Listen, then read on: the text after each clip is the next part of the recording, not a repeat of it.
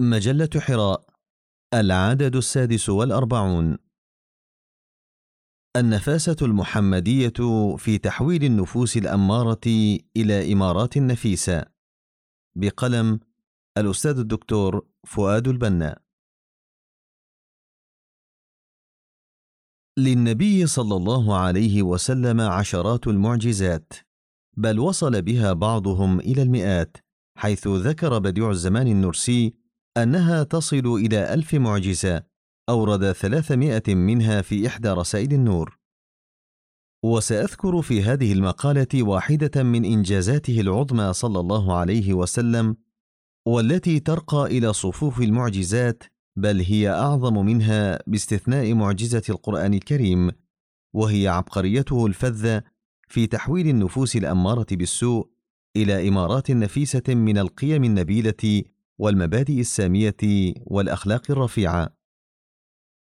ومن يعرف ما كان عليه الأعراب قبل الإسلام يدرك أنهم كانوا نفوسا أمارة بذواتهم حيث كانوا مضرب المثل في التخلف والتفرق وقطع الطرق والتقاتل لأتفه الأسباب. وصاروا بمحمد صلى الله عليه وسلم إمارات نفيسة تسخر بالمآثر وتحفل بالمكارم وتطفح بالعظائم وتتزين بالمحامد وتتعلق بالجلائد وتهفو إلى المعالي. من الغرق إلى القيعان إلى الطيران فوق القمم. لقد علم صلى الله عليه وسلم أصحابه كيف يرتفعون من القيعان نحو القمم وكيف يترفعون عن الأسافل والسفاسف إلى المعالي والعظائم وكيف يتحررون من حبائل الجهل وآثار التردي في حفر الأنانية إلى آفاق العلم ومسامق العرفان وكيف يصعدون من هاوية الجور والبخس إلى سماوات القسط والإنصاف. لقد حررهم من نوازع النفوس الأمارة بالسوء ومن نوازغ أبالسة الشيطنة الرجيمية الداعية إلى الشر المستطير والمتنكبة للصراط المستقيم والدافعة بالناس نحو أبواب الجحيم. ولقد استأصل من نفوسهم نوازع الشر وزرع بدلا عنها أوازع الخير. انتزع منهم ملكة الافتراق ووضعهم في مملكة الاتفاق. وجعل من كل فرد منهم إمارة تذخر بالنفائس حيث صارت نفوسهم تأمر بالعدل وتتحرى الصدق وتتبع الحق وتأنس بالخير وتسمو بالنصح وتهفو إلى كل سامق وتستمتع بكل جميل وتأمر بكل معروف وتحرص على كل نفع وتشيد بكل صالح وتستفيد من كل مفيد وتهتم بإسعاد الورى وتبتهج بخدمة الأنام. وبالجملة فقد علمهم صلى الله عليه وسلم اجتراح العظائم وأبعدهم عن اقتراف الكبائر دفعهم إلى اجترار المآثر دون ارتكاب الآثام وحضهم على التلفع بالمزاين والانبتات عن المشاين. معادلات الرجوله استطاع صلى الله عليه وسلم اجتثاث أوضار التراب وأوزار الطين من تركيبة تلاميذه حتى صاروا رجالا لا يعرفون الازورار بل صاروا اصحابا ورفقاء له في العروج نحو الرحمن. فقد اهتدى إلى تركيب معادلات الرجولة التي جعلت كل واحد منهم قمة سامقة تطاول السماء وقامة شامخة تعانق الملائكة مما أدى إلى إخراج جيل من الرجال العظماء الذين أثرعوا الحياة بالروائع وغمروها بالخيرات ساكبين فيها شلالات السلام التي أطفأت الحرائق وأخمدت الفتن وجلبت الأمن ووفرت السكينة وأمنت الروعات. لقد استأصل من القلوب أدرانها ومن الأفئدة أضغانها ومن النفوس أوشابها ومن العقول أوضارها ومن الأرواح أكدارها حيث خلى من نفوسهم سخائم الأخذ وحلاها بسخاء العطاء وحرر قلوبهم من مكاره الأثر وزينها بمكارم الإيثار. ومن أرواحهم انتزع أكدار الخرافات وصب عليها مياه العلوم الصافية الجامعة بين البرهنة والعرفان وأخلى من قلوبهم أوشاب التراب السوداء مبقيا الخطوط التبرية التي جعلت تلك القلوب تلمع بالحق وتبرق بالحقيقة. وسمحت لها بأن تشرق بالأنوار وتشرئب إلى الملائكة. لقد أدهق صلى الله عليه وسلم عقولهم بكؤوس التفكر وأترع قلوبهم بأوان التدبر وغمر أرواحهم بمساكب التبصر فانطلقت ذواتهم موحدة وفاعلة تطير بجناحي التوق والشوق لا ينسون ربهم في الخلوة والجلوة وهم يسيرون في دروب إعمار الأرض وصناعة الحياة دروب تحرير الخلق من الرق وتعبيد الناس للحق. غيث السحائب المحمدية. من المعلوم أن جبريل عليه السلام شق صدر نبينا محمد صلى الله عليه وسلم في طفولته لينقي قلبه ماديا من آثار التراب التي تسمح للشيطان بأخذ حظه منه. وبالمثل قام النبي صلى الله عليه وسلم بشق صدور أصحابه ولكن معنويا. وذلك بمبضع تربيته الذهبية فأخلاها من أغلال الجهل وآثار الغفلة وحطم الطبع الذي أحاط بها والران الذي حجبها عن فاطرها ودمر ما استوطن فيها من قسوة وزيغ ومن أكدار وسواد. وقام بصب شلال القرآن عليها فأورقت وأزهرت ثم أثمرت وأينعت وذلك من خلال مساكب عدة أهمها التدبر. أفلا يتدبرون القرآن أم على قلوب أقفالها؟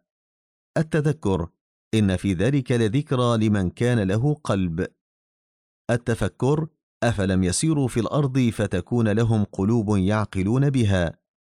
التوجل الذين إذا ذكر الله وجلت قلوبهم. التوقي ذلك ومن يعظم شعائر الله فإنها من تقوى القلوب. الاستهداء ومن يؤمن بالله يهد قلبه.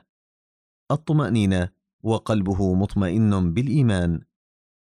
وبهذا ولج الرسول صلى الله عليه وسلم إلى القلوب من ابواب متفرقه فاثلج الصدور واقر الاعين وسقى الاكباد فسكنت سواكب تربيته صلى الله عليه وسلم الثوائر واطفات الاحقاد وبددت غيوم الشر الاسود وبذلك فرت الليالي الحالكات وأقبلت قناديل الفجر معلنة للدنيا كلها ابتداء مسيرة إسعاد البشر ومهرجان إبهاج الكائنات حيث تمت بلسمة الجروح وشفاء الندوب وتريقة القروح.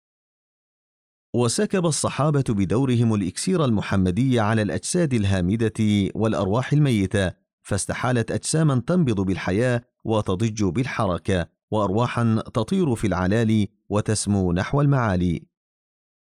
لقد صب السحائب تربيته النبوية أمطار غيثها على العقول فأنبتت أسمق الأفكار وعلى القلوب فأورقت اسمى المشاعر وعلى الأفئدة فأينعت أقوى الإرادات وعلى الأرواح فأثمرت أرقى المعارج وعلى النفوس التي تبوأت الإيمان ليخرج من رحمها كل زوج بهيج. ومن العقول الضيقة الأفق شيد صلى الله عليه وسلم مراقي للصعود إلى الآفاق الواسعة وجعل من القلوب المصفدة معارج للسموق في الأنحاء الفسيحة وجعل من الأرواح الضنكة أجنحة للتحليق في أجواء السعادة وللتسامي في قمم الإنسانية الشاهقه وذرى القيم الباسقة. الكون الذي ذاب في محمد صلى الله عليه وسلم. مع أن محمدا صلى الله عليه وسلم بشر من لحم ودم وكان يأكل الطعام ويمشي في الأسواق ويتزوج النساء إلا أن كثيرا من الظواهر الكونية ذابت فيه هياما حيث صار كونا في ذات بشرية بفعل كن الإلهية التي ربته فأحسنت تربيته وأدبته فأجادت تأديبه حتى صار حياة للكائنات واكسيرا للأحياء كالماء تماما فإن الماء هو محمد للحياة المادية ومحمد صلى الله عليه وسلم هو ماء للحياة المعنوية. وإذا كان الله سبحانه وتعالى قد فتق رتق السماوات والأرض فقد رتق بمحمد صلى الله عليه وسلم فتوق البشر حيث رتق الفتق الذي كان قائما بين المادة والروح في تكوين الفرد ورتق الفتق القائم في تركيب الأسرة بين الذكر والأنثى ورتق الفتق القائم في تكوين المجتمع بين الحاكم والمحكوم. وإن تعجب فعجب حال المسلمين الذين تمتلئ حياتهم اليوم بالفتوق وهم لا يرتقونها باتباع منهج محمد صلى الله عليه وسلم. توحيد الخلق تحت راية التوحيد للخالق.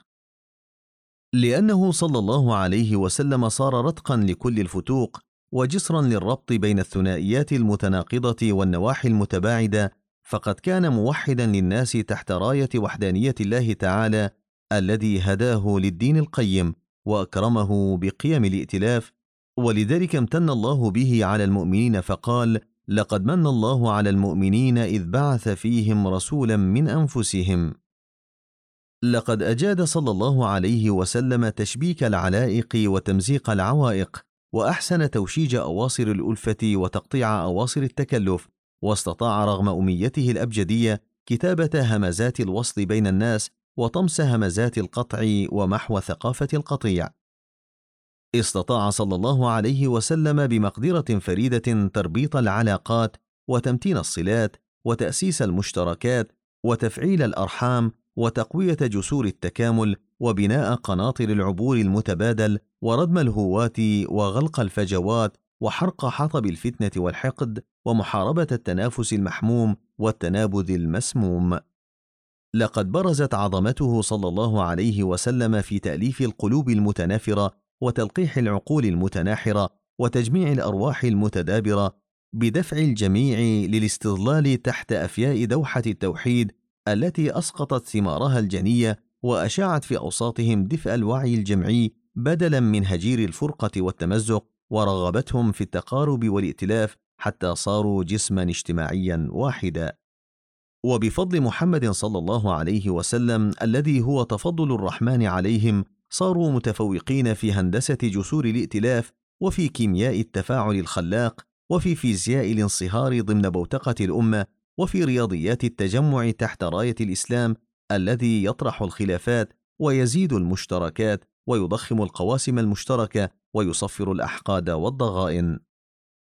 ولهذا مضوا في بناء جسور التآلف وهدم قواطع التخالف طاروا بأشواق التوحد وتطيروا من اشواك التفرد ولم يزالوا واصلين لمفردات التزاور قاطعين لأسباب الازورار وما فتئوا مغزرين لعيون الائتلاف ومجففين لمنابع الاختلاف فارضين لرايات التوحد ورافضين لآراء التفرد التي تساهم في تشظي الأمة مادين لحبال الحب والود وممزقين لحبائل الفتنة والحقد. الإنحناء للحقائق والاستعلاء على الأحقاد. لقد علمهم النبي صلى الله عليه وسلم أن يستمعوا للجميع وحيثما كان الحق ذهبوا إليه وساروا معه دون نظر إلى أي اعتبارات غير موضوعية ودون استدعاء لأي عصبيات طينية وبحيث لا يعميهم غبار التراب المتكوم في أجسامهم عن رؤية الحقيقة والاعتراف بالحق. وعلمهم الانكسار أمام إخوان المبادئ والقيم السامية والانتصار على أعداء الحق والحقيقة حثا إياهم على الصدع بالحق في وجوه المبطلين وتصديع رؤوس أهل الباطل بمطارق الحق. ورباهم صلى الله عليه وسلم على تصريف طاقة الذل إلى الداخل وتفريغ طاقة العز في الخارج وعلى الاستكانة لأخوة الراية وإن اختلفت الآراء وعلى السكينة عند مواجهة المتخندقين تحت رايات الضلال المبين.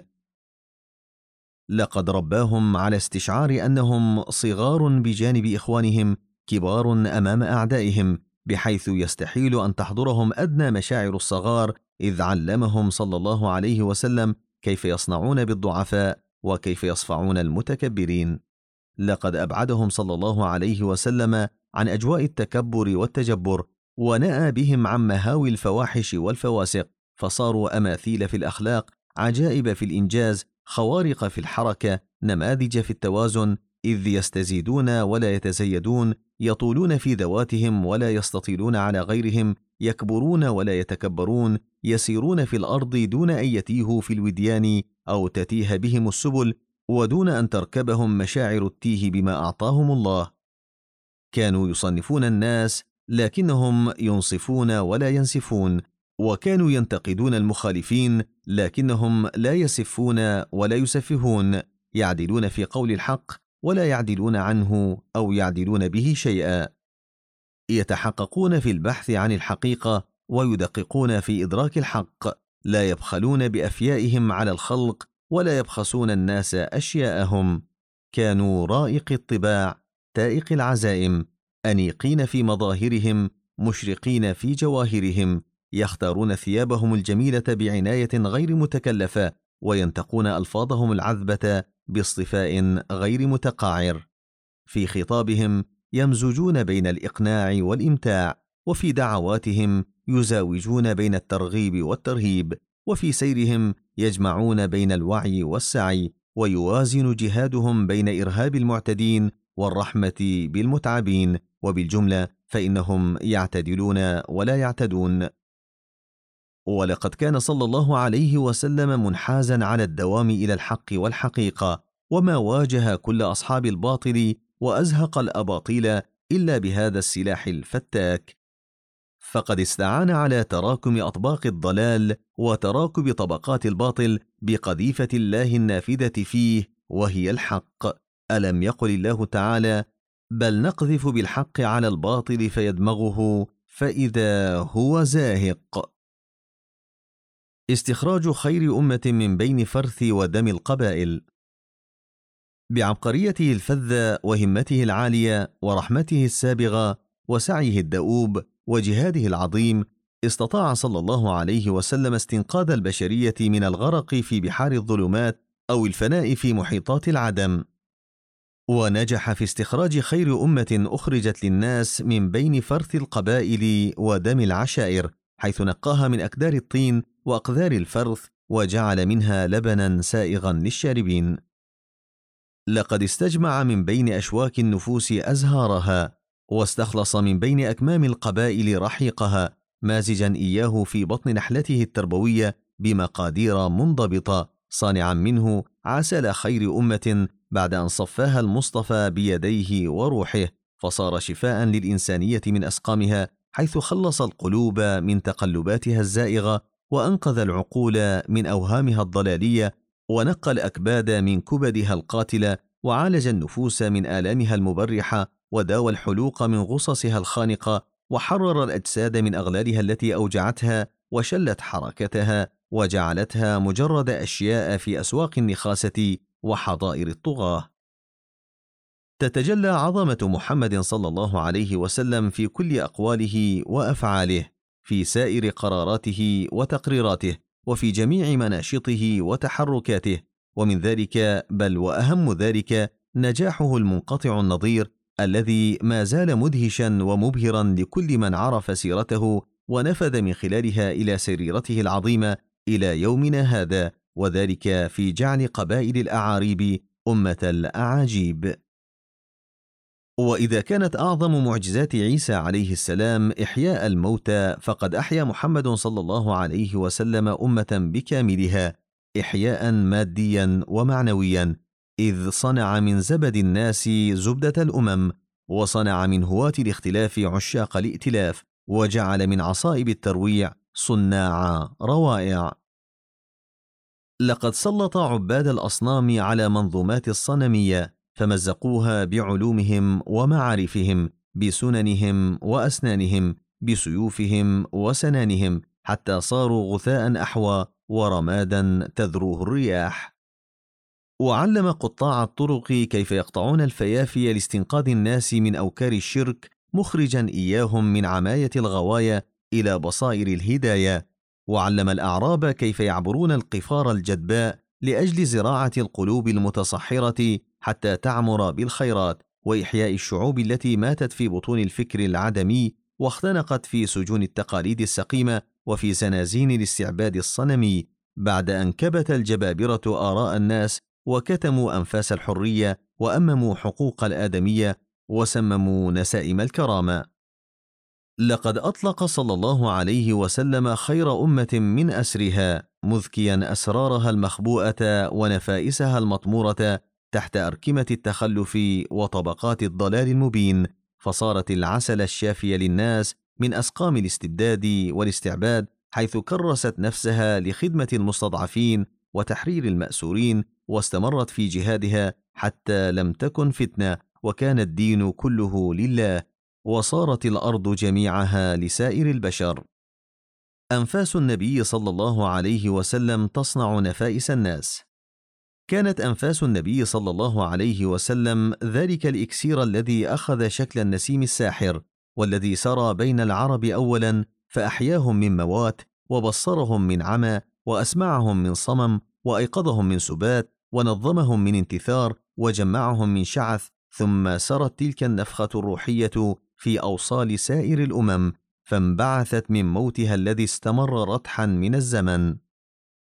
لقد ظل يقدم الحجج لأصحابه على قضايا الإيمان ويرتقي بهم في سلم البراهين إلى أن استقر معهم على متن اليقين وإلى أن وقفوا على مرساة المحجة البيضاء لم يزغ عنها إلا الهلك من المنافقين وعديم الإيمان.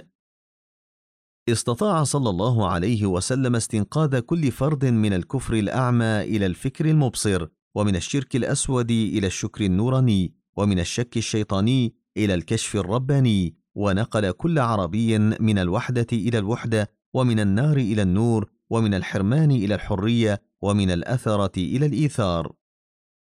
لقد صنع صلى الله عليه وسلم المعجزة الباهرة التي تجلت في تربيته وتجسدت في دعوته إذ حول سم العدوانية الزعاف عند العرب إلى ترياق ناجع للناس وأحال أعاصيرهم التي جعلت أرضهم يبابا إلى رياح لواقحه حملت الغيث الهنيء والخير العميم لسائر مخلوقات الله. ولأن الفرد هو مضغة الأمة والعقل هو مضغة الفرد فقد ركز صلى الله عليه وسلم على بناء الفرد المؤمن المؤتلف مع الخلق المنقاد للحق المنفعل بالإيمان الفاعل للصالحات ولهذا جفف مياه الجبرية الآسنة وأطلق عيون القدر السلسبيل التي استحالت إلى إكسير بعث الحياة في هوامد الناس بإطلاق القوى من عقالها والإرادات من أغلالها والعزائم من أصفادها. لقد علم صحابته صلى الله عليه وسلم التضرع بالقدر لا التذرع والتوسل بالأسباب دون الركون إليها واستكمال مشاعر التوكل على الله دون أن تخالطها أي من شوائب التواكل. وبهذا صار الواحد منهم بأمة كاملة أو بألف رجل. وفي المتوسط العام فاقت فاعلية المسلم عشرة أضعاف فاعلية غيره في سائر مناحي الحياة. الربيع ميلاد للمحامد المحمدية.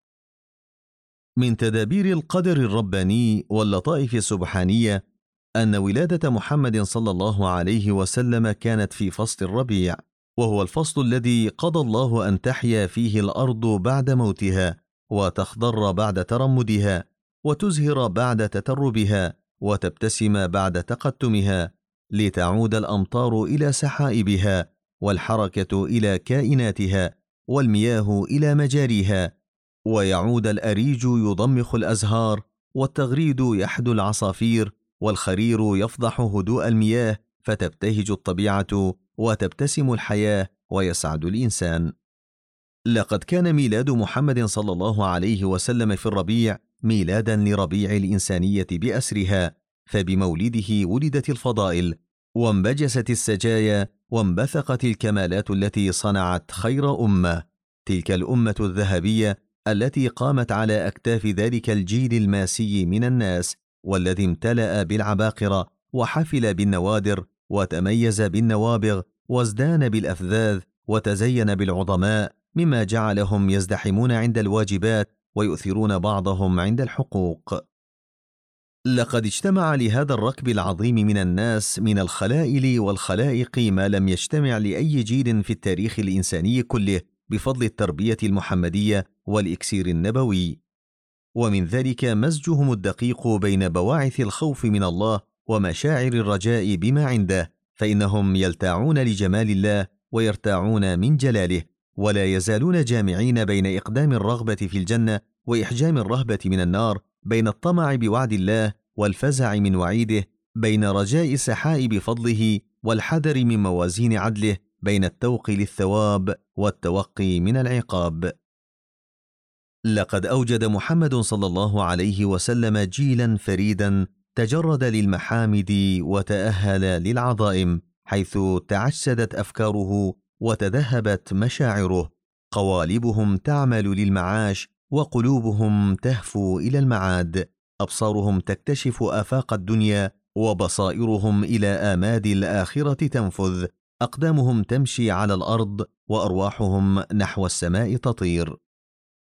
وهكذا فقد نجح محمد صلى الله عليه وسلم أيما نجاح في تحويل النفوس الأمارة بالسوء إلى إمارات تفيض بالنفائس وإلى لبنات متينة انبنت منها خير أمة أخرجت للناس. فماذا يا ترى يستحق منا محمد صلى الله عليه وسلم؟